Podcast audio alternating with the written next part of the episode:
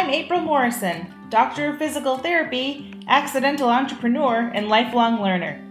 You're tuned in to the Idaho Physio Podcast, where we talk about things health, wellness, and high performance in all areas of life. The big goal here is to talk to high achievers and those that surround themselves with the top performers in their fields to get some insights, tips, and inspiration that we can all use in our daily lives. The title may say Idaho, but the content reaches far beyond our borders and is relevant for everyone, regardless of where you find yourself. As always, the content you are about to hear does not replace the medical advice of your doctor, so please seek professional opinions should you need them. Now kick back, relax, and enjoy the episode. We are glad you're here.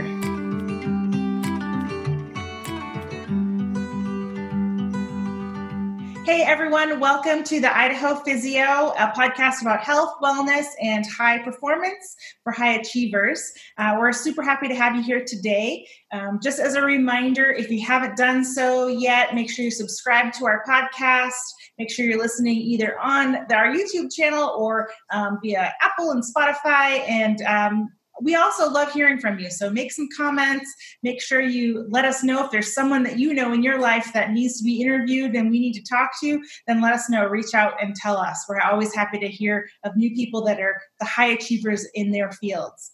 Um, without further ado, we definitely have one of those high achievers in her field. Uh, today, we are talking to Dr. Rhonda, Rhonda Anderson. Excuse me. Um, she has been practicing nursing for over 50 years and is a doctor of nursing.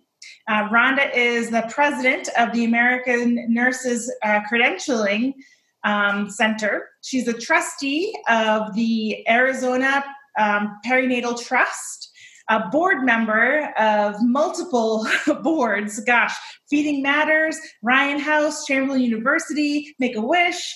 Um, she's on the advisory board of Grand Canyon University Nursing and has held so many uh, roles in, in the healthcare field. Um, Rhonda has been a CNO, a COO, and a CEO. So we've got all the alphabet soup at the back of your name, which is fantastic. Um, and uh, Rhonda has also been, you may have seen her in either in Arizona or Illinois and Connecticut. She has kind of traveled a little bit in her career. Um, and then also she served on the American Hospital Association Board as well as the Joint Commission. So my goodness, and that's not even all of it. I, I cut that down. You've been you've done so much in your career and in your life, and you're absolutely one of the top performers and high achievers we would love to chat with. So welcome. Thank you. Thank you very much. Appreciate now, it. Yeah, we are we're fortunate to have you here and we I know I just kind of rambled a little bit about what you have done and who you are, but maybe you can give a little condensed version of that and kind of what you're you're currently working on. Great, thank you. Well, I've had uh, various roles, as was stated, and also throughout the country. So that's been wonderful because healthcare, even though we're in the United States, is different across the country. And so it's really been a great opportunity to help shape it and or bring some experience to a particular place that is looking for um, some of that uh, evolution, if you will, of their healthcare organizations. So my most recent position before I, and I call it preferment, not retirement, but before I left, um, was the chief executive officer of Banner Cardon Children's Medical Center in Mesa, Arizona. And that was such a privilege because um, there was no children's hospital there. And I had the absolute wonderful opportunity to build it from the ground up um, and really use children and families as the advisors to our architects and um, our construction crew. So it was um, amazing. And when you go inside, uh, it's just amazing because it's designed through the eyes of a child. And that's just so wonderful. And but back to me, I guess, um, I had the experience of doing that but I've, I've really been able to influence the care and care models in a variety of ways, whether that's in volunteer roles or a direct responsibility um, and leadership as a chief nurse or as a chief operating officer or executive officer. Um, currently in preferment, and I love it because you can say yes or no. I love that. uh, uh, and so I'm, I'm getting a whole club of preferees, if you will, um, together here, because there are still a lot of things that we want, each of us want to do and can contribute to. Um, one of the things that I do do in my preferment, uh, and I do have contracts with various places for various things, but I also work with Global Healthcare Accreditation, and we accredit medical travel programs all over the world and domestically. And that is really fun. Now, the most recent, of course, because of COVID, is we're having to do them um, online. So we are doing virtual uh, surveys, which is quite challenging and quite interesting. But because of my presidency at ANCC, we also are doing those surveys if the organization wants it in a virtual way. So for magnet status, et cetera. So it's been kind of fun learning a new way. The people at the other end with their mobile cart um, taking us around to visit patients, to visit staff. It's really fun and quite an interesting way to do your surveys. Absolutely. So that's that's one of the opportunities that we have uh, today um, in my preferment role. I am a consultant, obviously, and so I consult in a variety of ways. And on some of the boards on which I sit on the national level, they're really consulting or advisory um, positions. So uh, there's an orthopedic group that I work with, there's a virtual nursing group that I work with. Um, and so a whole variety of those types of boards um, to be able to talk about okay, what's the future model going to look like? Yeah. And how do we use technology to make sure that those models of care work well?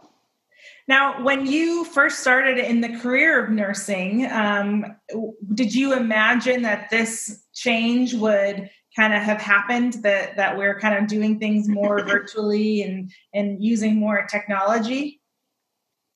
You know, um, I did, but I didn't realize um, exactly how. I didn't know that. But I grew up um, with a big farming family. So my great grandparents had 19 children. Wow. There were days on the weekend that there were 150 of us as family on one of the farms after church. Wow. And, and the reason I use that as an example is because that was the agricultural time. That's not that we don't have agriculture today, but look at the technology in agriculture. And way back then, we were doing, I was milking cows by hand. So, you know, that's a whole different thing than even the milking machines. And now, obviously, today, a whole variety of different ways. So, um, I visualized that there would be some differences in the in the practice of nursing. Mm-hmm. I, and then as newest te- newer technologies came in, not even the electronic medical record, but just some of the monitoring in the ICUs, et cetera. Um, obviously, your mind can go off and say, oh, but if we had this, boy, would that make it an enhancement for the patient and for us as the practicing nurses. So, yes, but right. not not exactly what it is today. Oh, yeah, I don't know that that anyone could have kind of predicted that. Um, you know, when you started. Can I ask uh, what what brought you into nursing? What was the, the thing that kind of started you down that path?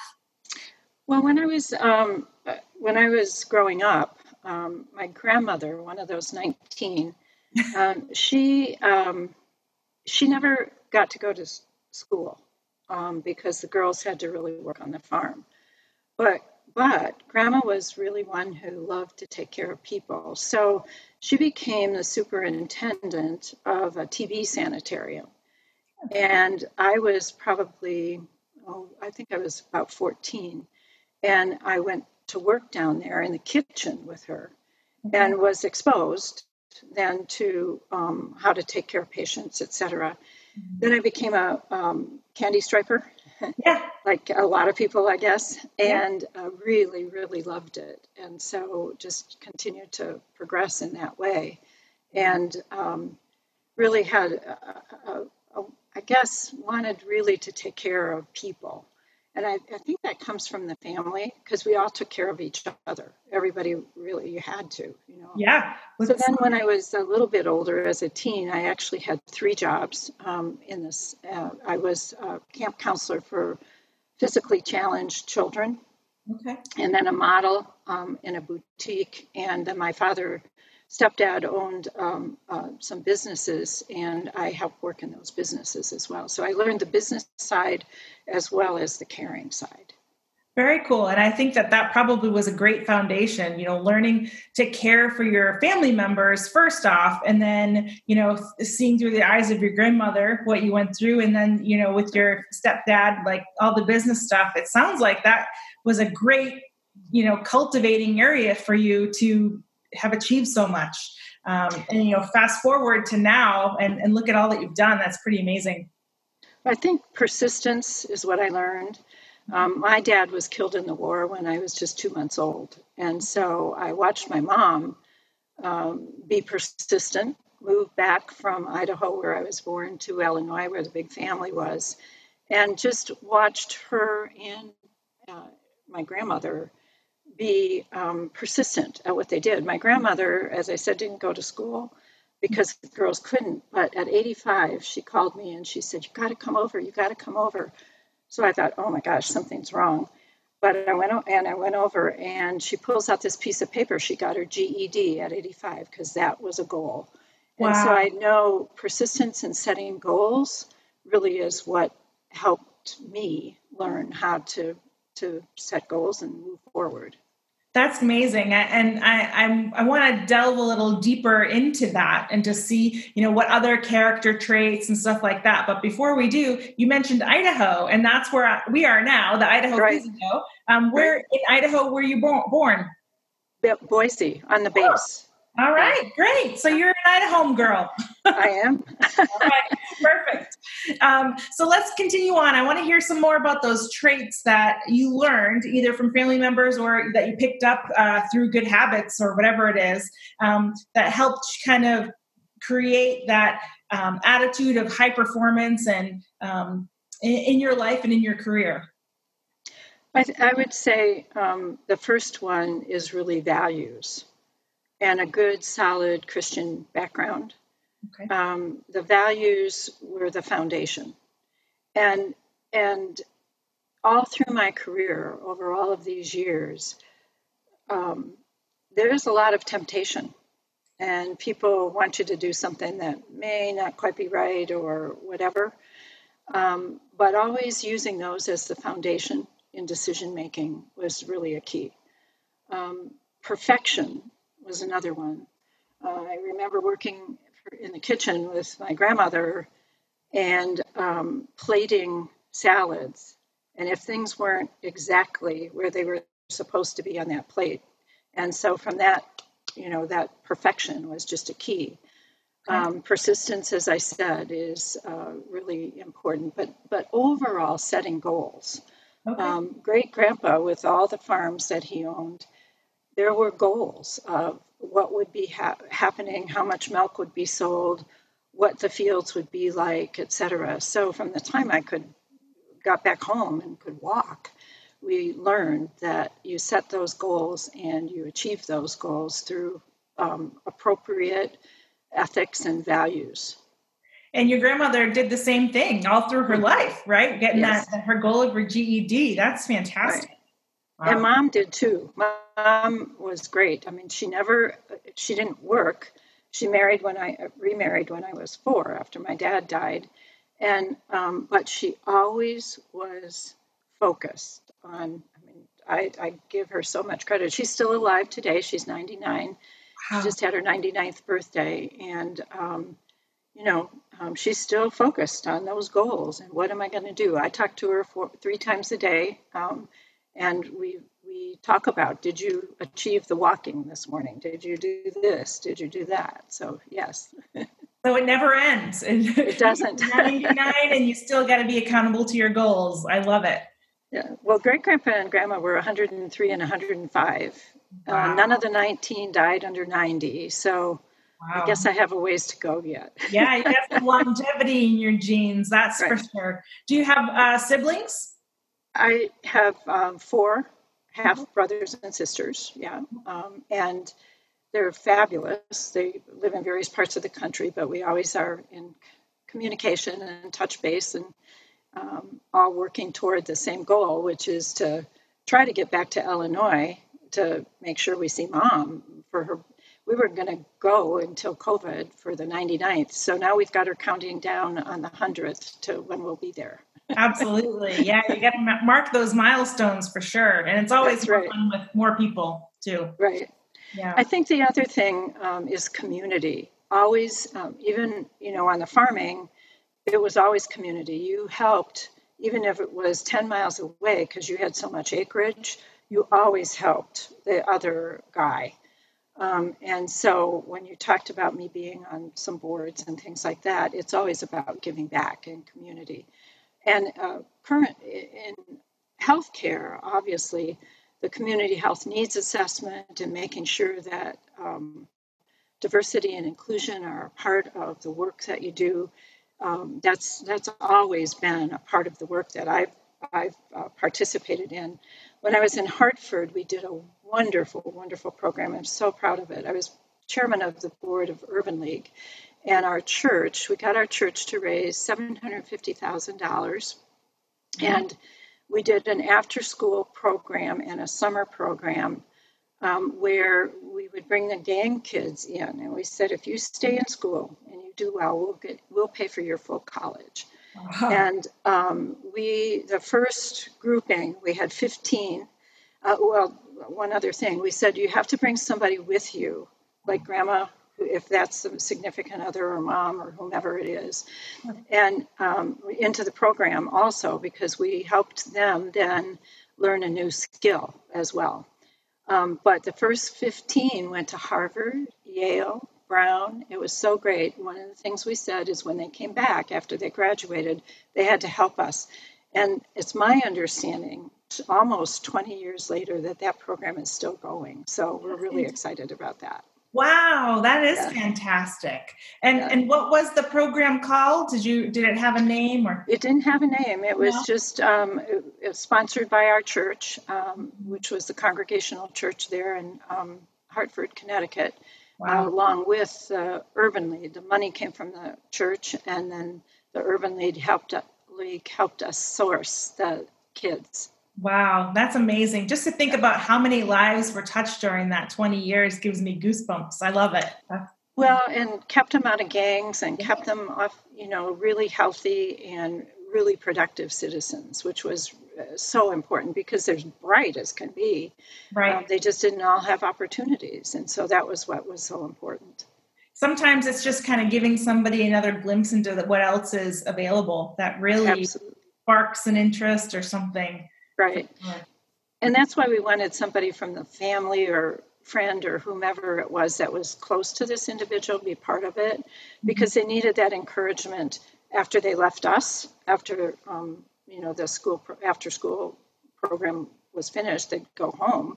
Yeah. And they need, needed some continued encouragement. So so anything else on on your list of those um, top things? I know you rattled off a, quite a few so i didn't want to miss any of them no, I think I think uh, the other thing I would say and is uh, availability and visibility. Mm-hmm. As leaders, there's some who hide in their office. I'm going to just say it that way, yeah. um, and and the people don't even know them. Um, but to be, I think, a very good or great leader, you need to know what's going on, and not not always have it filtered.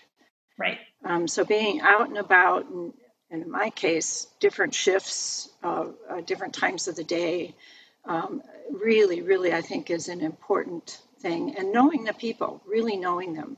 Mm-hmm. One of the techniques I used was every Friday I asked all my managers to send me by email a list of accomplishments for individuals. So somebody maybe got married on their unit, somebody maybe had a baby, somebody got a degree, whatever it was. And then I spent the weekend writing personal thank you notes and sending them to their homes. But remembered who that was so that when I was out and about, I could specifically speak to, say, Joan or April and say, oh, wow, April, what an accomplishment. Makes a huge difference. And then they really open up and tell you what's right and what's wrong and what's going on, et cetera. They're not afraid of you. Right. Um, but I can remember my first leadership position. I, I, I was just out and about, and everybody was like cowering. and I, I had just started. And I, I finally said to the managers, the frontline managers, what's going on? Well, they've never seen a leader that frequently.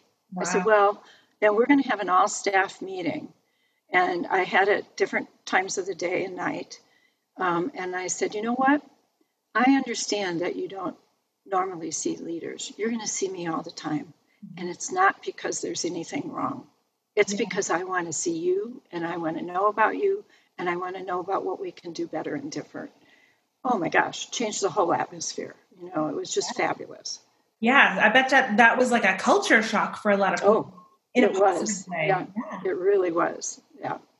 So, um, a little of my background I, I, used to work in a hospital setting, and um, we have a CEO here locally. Uh, her name is Odette Bolano, and she would do the same thing. She would walk around and come to the different um, units and talk with people. And it was always such a refreshing thing to see her and be able to talk with her about things that were going on. And so, I can imagine that your your uh, staff felt the same way you know that that okay yeah you she really does care. She she wants to know what our issues are and she's not just kind of putting on a show like showing up once a quarter to check a box in a, some leadership checklist. Like it's actually management by walking around and and getting right. getting the right words of what's you know what's happening in the pulse well, and another um, approach, an additional approach, would be um, I worked with the quality leader, uh, person who was my director of quality,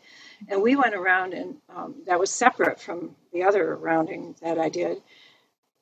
and we would um, really look at, ask the question if there were two things we could do differently, what would they be?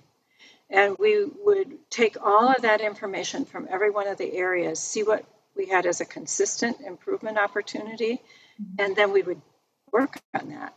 And then in my weekly communication, I would publish that, and I'd give the credit to the three people who said the same thing and that we were working on. And and and so that really helped too because first of all it made their lives better. Second of all, people got recognition, which I think is another important trait, if you will. And then third, obviously, it was better for our patients. Um, so all, all of those things really make a difference if you use um, different techniques like that, different approaches. Wow. So um, changing gears again on you here. So if you could sure. kind of go back to um, to the Rhonda that was on the farm and volunteering um, either at the place with your grandma or as a candy striper, and you could tell her something uh, from now that you would want her to know then. Is there any wisdom or advice or anything that you wish you knew back then about what life was going to have for you or have in store for you? Um, I guess what I would say is make sure you don't get stuck. Hmm. Um, make sure that you're open to change. And I always use the word nimble and flexible. Let's be nimble and flexible. And today, as we're seeing what's going on with COVID, that whole nimble, flexible pivoting has to occur. Um, and it normally has to occur as well, but it takes longer when you're not in a pandemic or a crisis. And I think the, piece I would say is don't don't drag it out. Don't wait for a crisis. If there's really something that needs to be um, changed and it's not comfortable, but it does need to be changed, go for it. Um, I always would say um, if if it's not going to harm a patient, then let's try it. Um, and that that to me is what we should do be open to those kinds of things and thinking of them all the time right so yeah the worst thing that could happen obviously you don't want to hurt a patient but if if patient safety is not on the table the worst thing that could happen is that it doesn't work and you tried right exactly and you learned from it what yep. didn't work, what the lessons learned, and then how do we apply those lessons learned to the next time. And you're never wondering what if, right? You've you've kind of moved past that. That's great. Exactly. I like that. I yeah. like that. Um, so, is there anything else that um, that you think that you've learned over this over your you know varied career that you want to share and impart on on people about you know high achieving making sure you're doing the things you should be doing to become a high achiever? I would say balance in your life. Um, one uh, another phrase i always used with my staff and uh, really lived by it is your children will never be that age again yeah. there will always be a job for you mm-hmm. as a nurse as a clinician so don't don't regret that you didn't do something with them. And for my career, that that's exactly what I did. When my kids were young, I did some part-time work. Um, nursing again is so flexible; it's wonderful. Yeah. Um, so it's really, I think, important for you to have that balance in your life. Have those professional goals, but balance them with personal goals and family goals and make sure that that, that you're uh, really evaluating each of the opportunities both personal and professional and seeing if it's if it's that important right now then go for it like a, a child who is in kindergarten or something and you want to be home half days mm-hmm. um, but i just i just worry sometimes that um, there's sometimes too much of a focus on the profession, and um, the regrets for some people would, would be big. Right. So it's important for us as leaders to role model it and to articulate it and help our uh, coach, if you will, our staff. Which is interesting to hear because a lot of times you expect the leaders to say you're yes work work work. Get all the hours in that you can. We need you here. You know just whatever you can. I don't care. You know no you can't have vacation time that sort of thing. You kind of expect those things. Or do you really need to take pto or you know something like that. And so it's nice and refreshing to hear that leaders that are are like yourself are you know, kind of on the forefront of trying to encourage people to have balance in life. And and and I think that it's a really hard thing for a lot of people to achieve is that is that balance, that work life balance. Um, did you have any tricks for I, the trade? I don't. Sorry, go ahead. Did you have any tricks of the trade on how you were able to achieve the balance? Well, part of it was with with the children and my husband you know, um, we would sit down and have our our discussions about um, who was going to be doing what next. So, from a degrees perspective, who's going back to school? Um, when one of us, my husband or myself, were in, in a graduate program, you know, we alternated that. But we also talked with kids about it, and we did our homework together. We would all sit, like if I was in school and had some things I needed to do, and our son needed to as well, then we would sit at the same place in the house, do our studying together, different subjects, but do it together so that everybody knew what was happening. But we also um, were real clear if he had a soccer game, we were going to be at the soccer game. Yeah. Um, so it's just that being purposeful, I guess, about it and making certain that the plan is there um, was really an important way that we we did it. We had what we called family conferences and did that kind of work together. That's great. And I like that you kind of are modeling it for your kids at the same time and, and kind of showing them the importance that you are putting on education and lifelong learning. Um, that's fantastic. Well, we see it now. We see it in our daughter's son, who is in kindergarten, um, started virtual kindergarten this year, um, and how they're working with him, and we do too. I mean, he'll call us like he called this morning and say, "Can you come over tomorrow morning and talk um, because I want to show you what I'm working on." And so, That's you know, they, it's great to be able to do that. That's great. So, how many grandkids do you have then, Rhonda? Just two. One of our son's son is 26, and our daughter's son is five. wow, you got the gamut. we do. So we learn different languages, is what I've said. Absolutely. Yeah, that's awesome. Wow. All right. So, is there anything I haven't asked you that you want to make sure that we share um, from your experience? Yes, I think so. Don't be afraid to leave a job. If you really find that the culture and the values, I mean, certainly you should be checking that out before you take the job, but sometimes you can't tell. Right. And so don't be afraid to leave a job. Um, again, there will always be something out there in our field, especially, and in mm-hmm. healthcare. Um, but but don't hang on because you want a job. You know, one of the thing, things I wrote a long time ago was um, just a real simple little article, and I said, write two columns. The first column is what makes you jump what makes you jump out of bed in the morning and say, I love doing this? And it's not a title, it's these things. Okay. And then write a second t- uh, column that says, what pulls, what pulls the covers over your heads and say, I don't want to get out at all. Yeah. And, and update that on a regular basis so that when you are thinking about your current position, go back to that and see how many fall into what category. Right. And when you're looking for something new, do the same thing. Don't look at the title, look at the, the things, the functions. And don't be afraid to say, this just doesn't fit. This just doesn't fit my values and the things that I love um, and the contributions I want to make. So, that I would say is something that really is important. One of the things I did over my career was every three years, I would actually hire a, a firm in in the placement firms. There are counselors and psychologists, and they they administer tests about what you'd like to do, what you don't like to do, etc.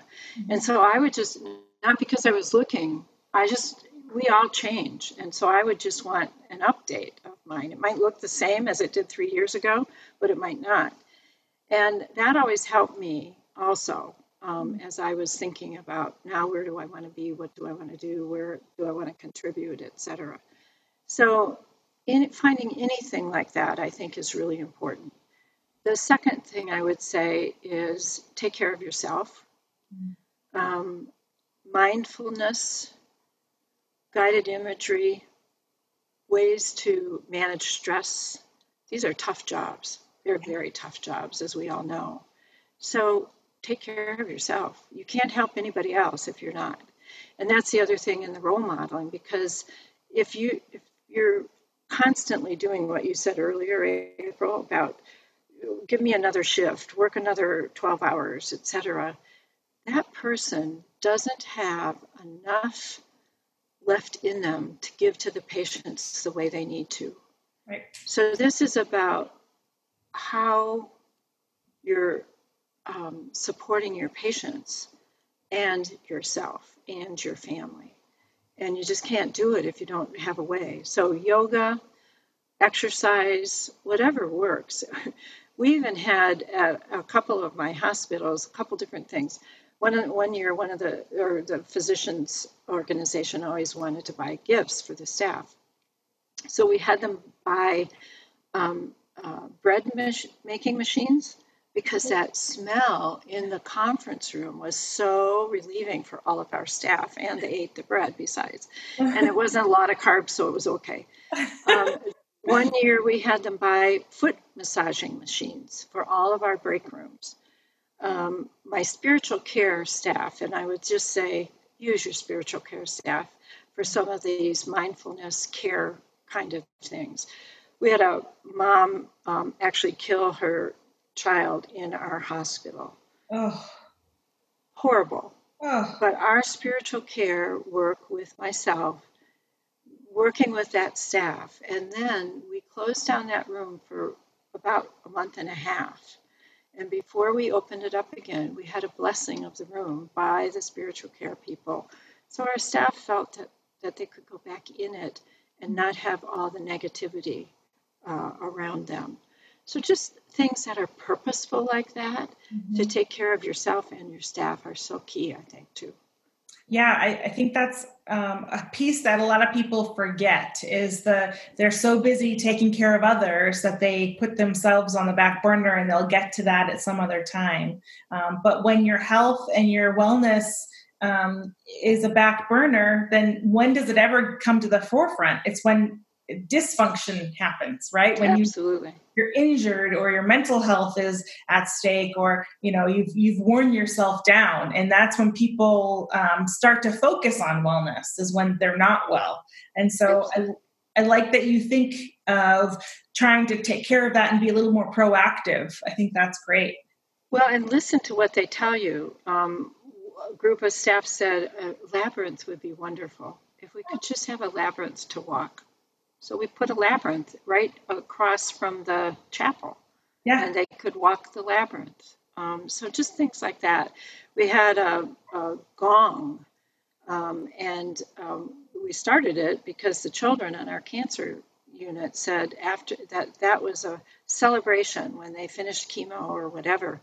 Well, it spilled over to the staff, and the staff had celebrations as well, and they used that, and they had their markings on the wall and their sayings on the wall and things like that. So, whatever works for them is what we should be supporting. I like that. And I like that you actually get down to the worker level and ask what they want as opposed to what management thinks they want. Uh, right, exactly. That's not the right way to do it. no, but unfortunately, not everybody goes by that. So, right. yeah. Awesome. Um, so before I let you go, um, how do people get in touch with you if they want to, you know, get some more wisdom from you or ask for coaching or some of that? I, I know I work with a lot of nurses and uh, have a lot of friends that are nurses, and gosh, I feel like they could glean so much more info from you than we've been able to just in this half hour. So how can people get in touch with you? So my web, I mean, my email uh, for my business is RMA Consulting okay. 2016 at gmail.com. Great. It's all one, no spaces, no dots, no nothing. Okay, great. We'll put that in the show notes too so that people great. will have it to reach and, and, and look at and um, be able to contact you. Um, Thank you. It, it was such a pleasure to chat with you. I feel like I could probably go on for another hour and a half just getting some more info from you. So we might ask you to come back again and, and talk about some other stuff. But um, it has been a, a wonderful chat, and I really appreciate your time. Well, thank you, and thank you for having me. I really appreciate being here, and I would invite anybody to just get in touch with me.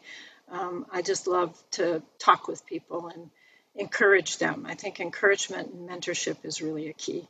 But absolutely, I love it. I think your probably inbox is going to be inundated here soon, so be careful what you wish for. okay. All right. Thank you. Thanks, Dr. Anderson. We will chat with you soon. We really great. Have a good day. You too. Nice meeting you. Bye-bye. Bye. Thanks for joining us on the Idaho Physio.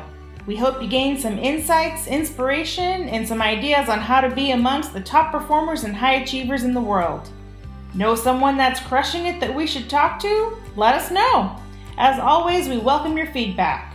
Remember to subscribe so you don't miss an episode and share our podcast with friends, family, heck, even complete strangers. Because hey, who couldn't use a little inspiration these days? Thanks again. Now get out there and be amazing.